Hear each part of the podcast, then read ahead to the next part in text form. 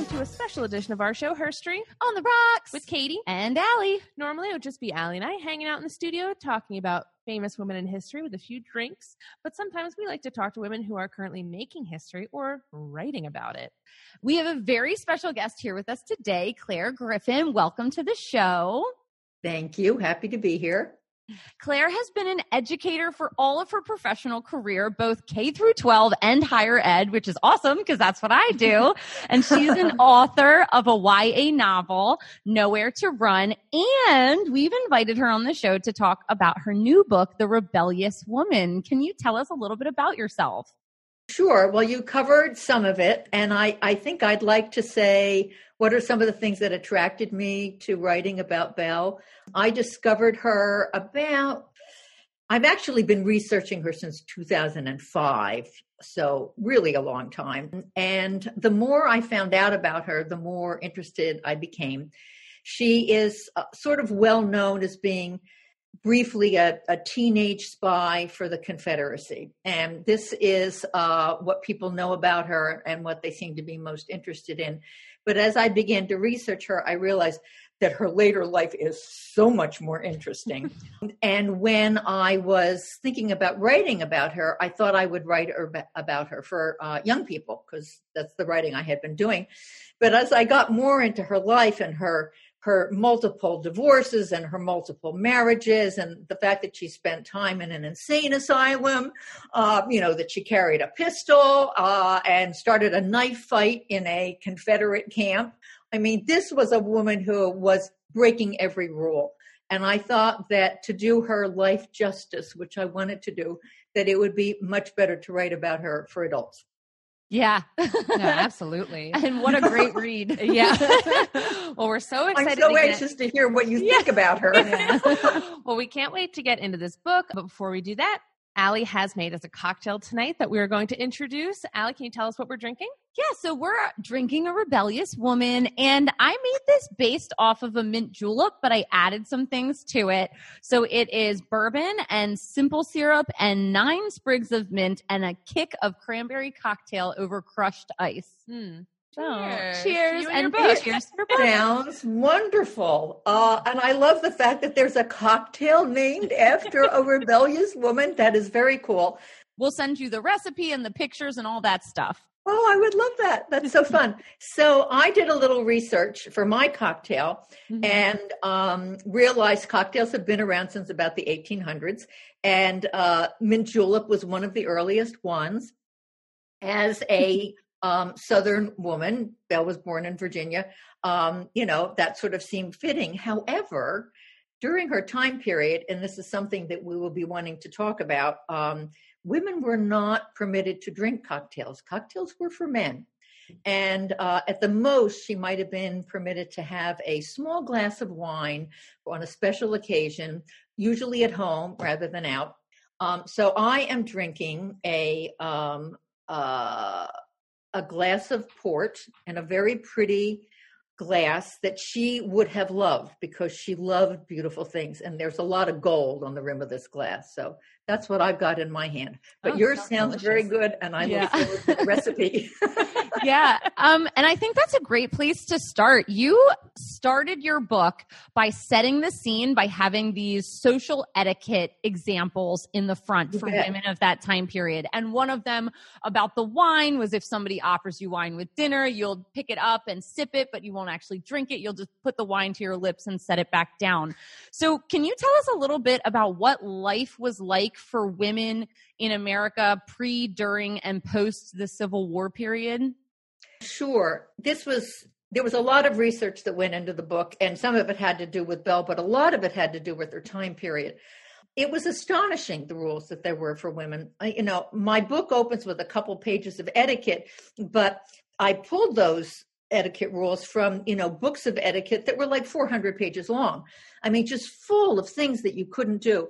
You were supposed to sit a certain way you know. You weren't if you walked into a room where a man was alone and you were alone you were supposed to turn around and walk back out. The the rules were astonishing and she she broke all the rules. Women were supposed to be well behaved wives and mothers and um she was married three times, obviously not a well-behaved wife, and and she had several children, and she was also a terrible mother. She wanted freedom. She wanted to do what she wanted, and um, freedom was not permitted. Women wore lots of clothes.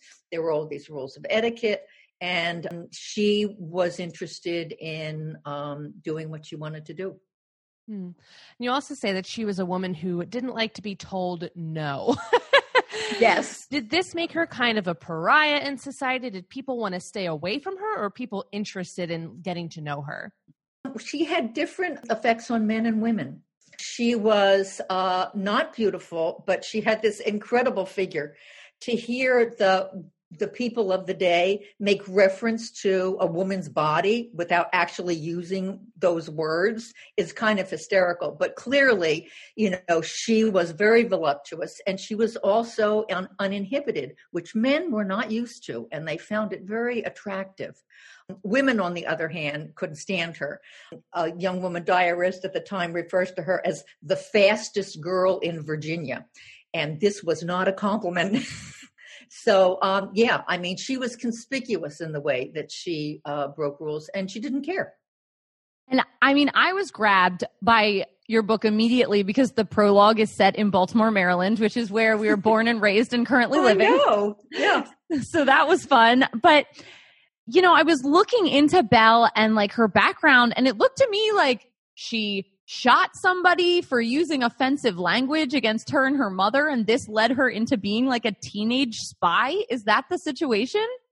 Uh, it was a little more complicated than that. Uh, it was in the very early uh, months of the Civil War, and the town that she was in, Martinsburg, Virginia, which actually became Martinsburg, West, West Virginia, and incidentally changed hands 37 times in the course of the Civil War. It was close to the Pennsylvania border, so there was a lot of action there. Anyway, first 4th of July of the Civil War, and uh, the Union soldiers have taken over the town.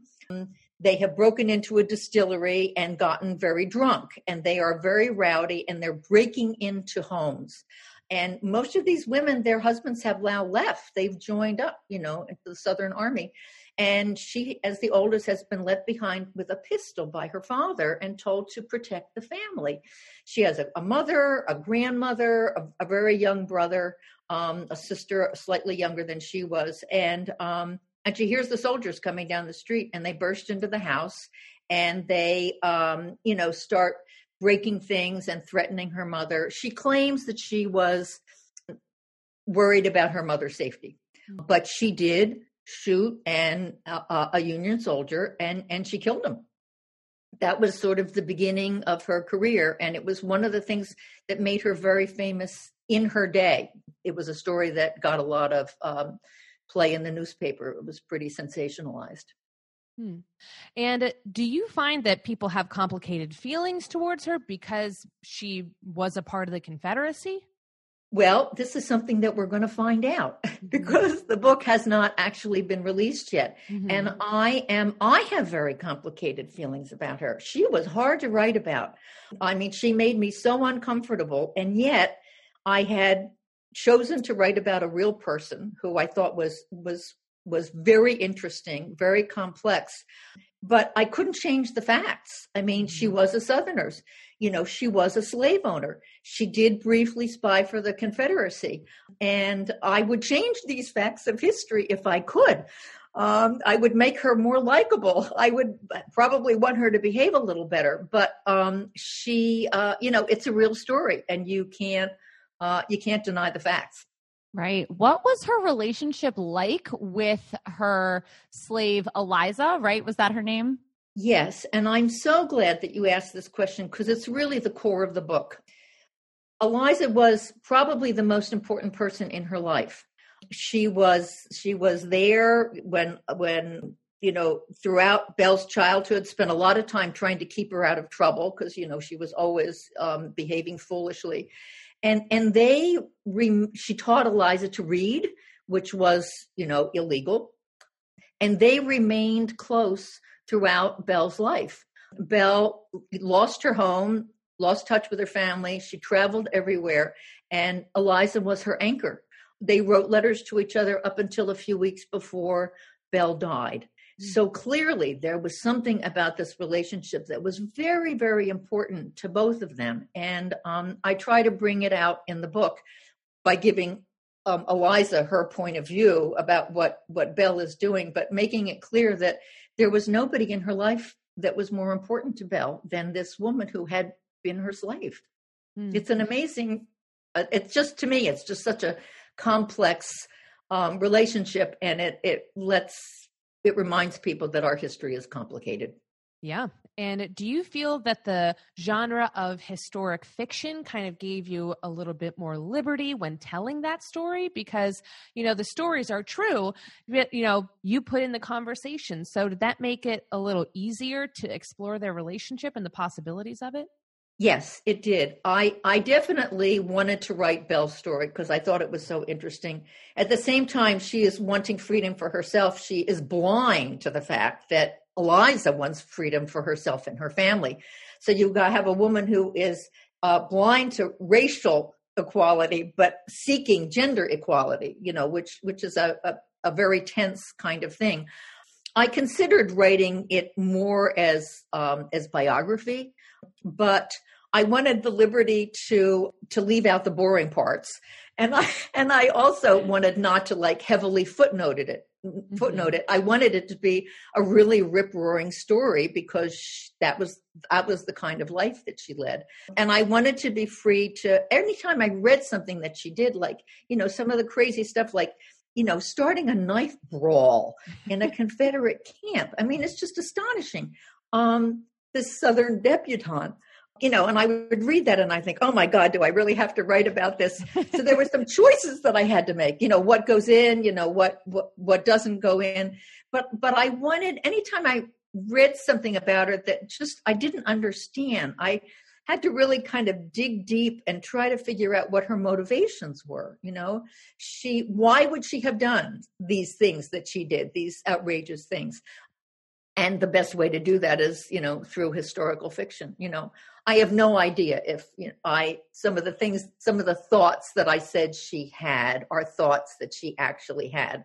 But they were the best um the best things i could come up with in terms of explaining her behavior Right. And you said she's best known and people are most interested in her for being a spy for the Confederacy. But when the Civil War's over, she kind of has to get the hell out of Dodge. Where does she go afterwards? What does she do? Right. She actually leaves during the Civil War because she has at this point been in a federal prison twice. She is banned from returning to her home and being with her family.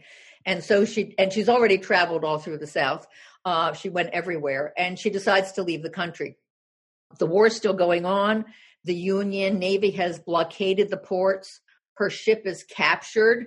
She is known as a someone who served the Confederacy. She is on her way to prison uh, again, but the Union captain who has captured her ship falls in love with her and proposes um, before they get to Boston. and again, it's preposterous, but yeah. this really happened. Her story is like uh, it's a soap opera. It, no, it really is, and I I think it's so fascinating that she is in these. I mean, wartime jails. I mean, we know obviously that guy fell in love with her, but were her experiences vastly different from men who were also imprisoned, like prisoners yes, of war? Very different, mm-hmm. very different. Uh, again, you know, gender was such a big thing then, and there was another Civil War spy who had also been in prison there. Um, in the same prison, actually, where Belle was in Washington D.C. Rose Greenhow was her name, and they um, and and she was imprisoned with her seven year old daughter, and this created a lot of sympathy for the South. They didn't think a woman should be in prison. They didn't think her mm. daughter should be there. So when Belle was put in prison, she was treated very, very well. Um, and she wasn't held for very long because Lincoln was not anxious to um, have another incident of creating uh, sympathy for the South. Mm. And when she leaves, she's in Europe. She's getting married. She's writing a memoir. Like what is what is her thought process right then? Like I'm going to write about my life. Yeah, well, she did that because um her hurried marriage with this um, husband um, went bad very quickly. Um, she got pregnant very quickly. Her husband has returned to the States briefly, and while he's gone, she discovers that she's pregnant. Um, she really has no way to support herself. So the book is an effort to uh, to make money.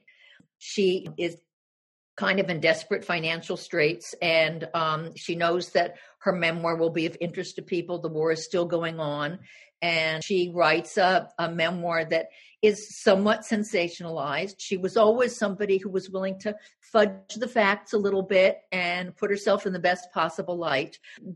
But she did support herself and her young daughter after her divorce from this husband from the proceeds um, of her book. That was sort of her first career choice was to become a writer. Mm. And then, I mean, she does eventually make her way back to the US. She becomes a stage actress. Was yes. she well received or was it kind of awkward her coming back? Uh, well, by this time the war had ended, and um, there had been an amnesty for anybody who had been involved in aiding the Confederate cause. Her family reception was a little uh, frosty. I think her mother was not, be, you know, because of you know, going off, getting married, coming home with a child, and getting divorced. I mean, she might have been the only woman in the state of West Virginia who had a divorce at that point in time. Nobody was divorced, and especially women didn't initiate the divorce, yeah. which she did. Um, so um, I think her her mother was happy to see her, her sister less so. But again, she had the uh, decision she didn't want to remarry, and she had to support herself. So that was when she went on stage. And initially, her her shows about her uh, her um, exploits in which she appeared on stage wearing trousers. And again, trousers on a woman in the 1880s. It was such a shocking thing. And initially, uh, the shows were very successful. But as time went on, um, the years went by, people had less and less interest in the Civil War, and she was poor for a, a period of time. And she also married her second husband, another unsuccessful marriage that produced a number of children. Mm. I mean, she ends up though with a third husband who's 16 years her junior. Is she a cougar? That's correct. That's correct. Yeah, he was an uh, he was an actor. For a while, he was supporting her and her son. She had her son still with her. Her older daughter, who she had had in England, she became estranged from Grace very early on, but she had her, her son with her, and that was her second shooting incident. Her her daughter Grace was possibly in trouble. We're not sure exactly what that means from a young man, and she wanted the young man to marry her daughter. And when he refused, she shot him. Uh, so this was, I mean, she did carry a pistol in her belt for most of her life, uh, and uh, there were at least two times we know of that uh, that she used it. Anyway, so she married this younger actor husband, but he wasn't able to support them because he was young and not very well known, whereas people would still show up at her events in these different towns. But they traveled everywhere. Um, they never had enough money. And uh, she died in Wisconsin, of all places, far from home, hadn't seen her family in years. The women of the town of Wisconsin that she was in had to collect money uh, to get a respectable dress for her to be buried in. Hmm. And the um, and the Union veterans. Remember, she'd been a Southern spy, but the Union veterans they they um, they carried her casket. There were you know muskets, you know rifles, you know military salute, um, because somehow before she died, she had managed to present herself not just as a rebel spy, but as someone who had um, uh, served during the war, been involved in the war, um, but she symbolized the sacrifices and the losses of, of both sides. And they were willing to accept that and embrace her as that. So she was a very symbolic figure. Hmm. Well, it's also interesting. I love that. I mean, we're just scratching the surface of all the wild things about Belle. so we obviously want to leave some things for people to read. So we would love to get into your writing process for the book. I would love to know what kind of sources you had to go off of. Did you have primary sources, newspaper clippings, diaries? Yeah. What were you working yeah. with?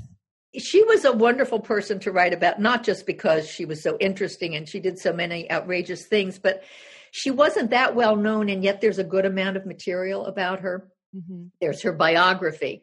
Um, there are her, her, autobiography, her memoir. Uh, there are um, many books that have been written about her, some of which are not very accurate, but you read enough of them and you can sort of find the commonalities. At the time, I was living in Washington, D.C., which is only about 50 miles from Martinsburg, her hometown, and there's a Belle Boyd house there, and a museum, and an archive.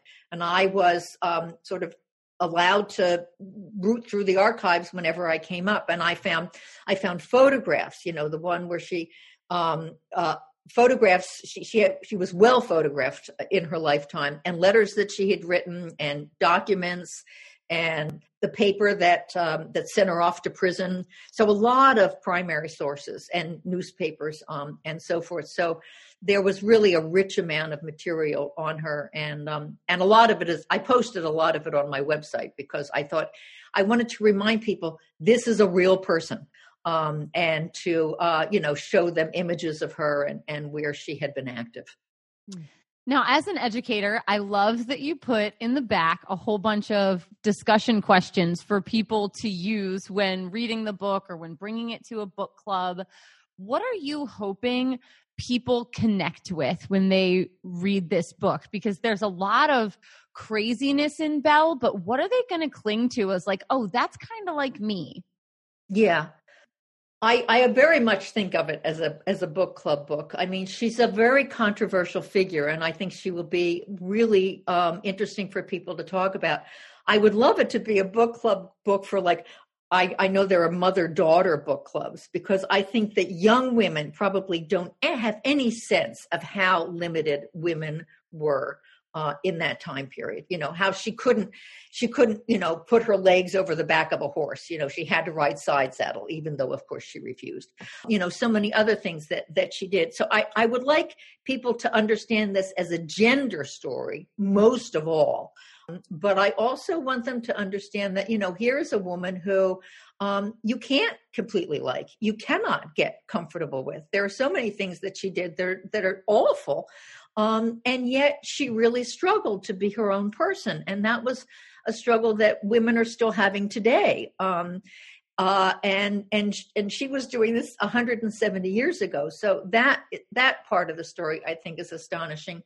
And I would also like people to to agree and disagree about their sense of the relationship between Eliza and Belle. That that they were they were close in a in an odd, you know, twisted maybe kind of way, but it was a closeness that lasted uh, for Belle forever, and apparently for Eliza too. Um, so I think that that's something that should maybe just cause people to realize that our history about gender and race in particular is is very complicated. Mm. Now, we've talked about a few kind of areas of the book that you wanted to take special care with. Speaking of the relationship between Belle and Eliza, was there a part of the book that you really loved writing and loved exploring? And was there a part that you kind of had trouble with and you just didn't even want to look at it for a while? yeah, yeah. Uh, certainly, the slavery aspect was really mm-hmm. hard to write about. And that's why I thought it was very important to put Eliza right in the story. You know, she's the only character besides Belle who has her own chapters and his, her own point of view, her own thoughts. I, I loved. Uh, we do know a little bit about Eliza. You know, she was married to Sam. You know, she did have a son. Um, unlike Belle, who died in poverty, Eliza, her life was just the way she wanted it to be um, after the Civil War ended. You know, she was a midwife. She had a place in the community. She had a very successful marriage, um, uh, and and you know, children and grandchildren and great grandchildren. Belle didn't have any of these things. I mean, you know, Belle's Belle's life started high and then went and then you know went down from from there. Whereas Eliza, after the Civil War, her life just continued to get better. Um, so I really wanted to draw that contrast again as part of how complicated our history is. Um, so I loved putting Belle's, putting Eliza's voice in the story. I think that that was important to me, and I, you know, again, it's it's hard to write about. I mean, here I am. I'm an old white woman, and I'm, you know, I'm I'm writing Eliza's story, but I hope that I'm doing it in a respectful way, and I hope that um, and I certainly did it very carefully because um, I felt as if it was. Um, I felt as if it's really important. I want people to know um, Eliza's story as well. Now, just out of curiosity, I read about you and like your profile a little bit on your Amazon book profile, and it said that you have camped in Africa, driven across the Sahara, bicycled in Asia, and hiked the Alps. So I'm guessing you're a woman that doesn't like to sit still. That's right. and my husband doesn't like to sit still either. good, good. You're a perfect pair. Yeah. and I think that's one of the reasons why I um I sort of took to Belle. I mean, I, you know, believe me, when I went off to camp in Africa with my husband when we'd been married for, you know, a few years, uh, my parents were not happy about it. Had they been able to say no, they would have. But, you know, in our day, you can do this, you know, and, and Belle was just trying to do the same thing for herself. Uh, admittedly, some of the things she did were crazy, but my parents thought camping in Africa for six months was also crazy. Yeah. Um, so I think, I think I do kind of identify with her a little bit. And it's one of the things that made it, maybe a little easier for me to feel as if I could get inside her head. Yeah. Well, we just enjoyed this so much. I know eh, I felt so connected to Belle on those very same things. Like, you know, in the very beginning of the book, she's at this dance and she just doesn't want to stop dancing because she doesn't want to stop moving and she's so active. And I like that people are judging her for it. And she's like, I don't care. I just like to dance, which I am also one of the only people on the dance floor at weddings sometimes. Guilty. guilty. so I'm just so excited for people to meet Belle and meet Eliza and go out and get this book. So can you tell us when the book is coming out and where people can find it and find you? Sure, sure. Um, so the book comes out on June 8th. It uh, is available on, you know, all the usual places, Barnes & Noble, Amazon, Bookshop, which is the independent book site uh, that I'm trying to steer people toward. And my website is my name, clairejgriffin.com.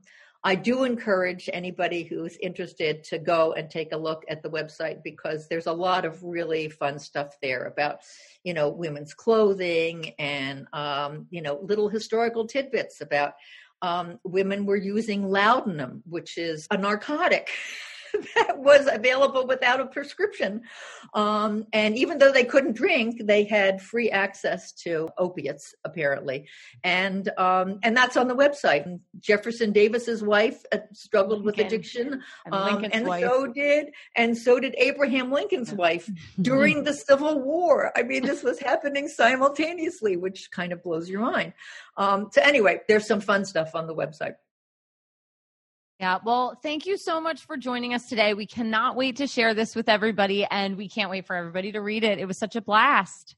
Okay, thank you so much. It was really a pleasure to talk with both of you and I'm I'm glad that at least you have some warm feelings and can identify with Belle a little yeah, bit.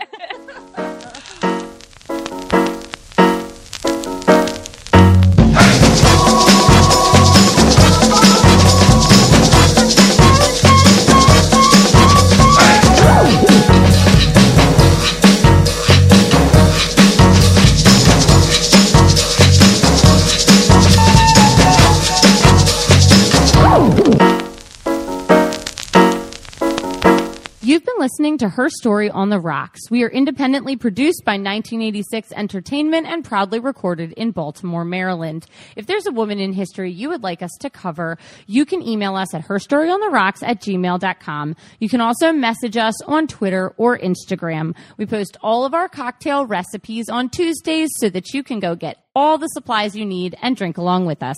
See you next week. Bye.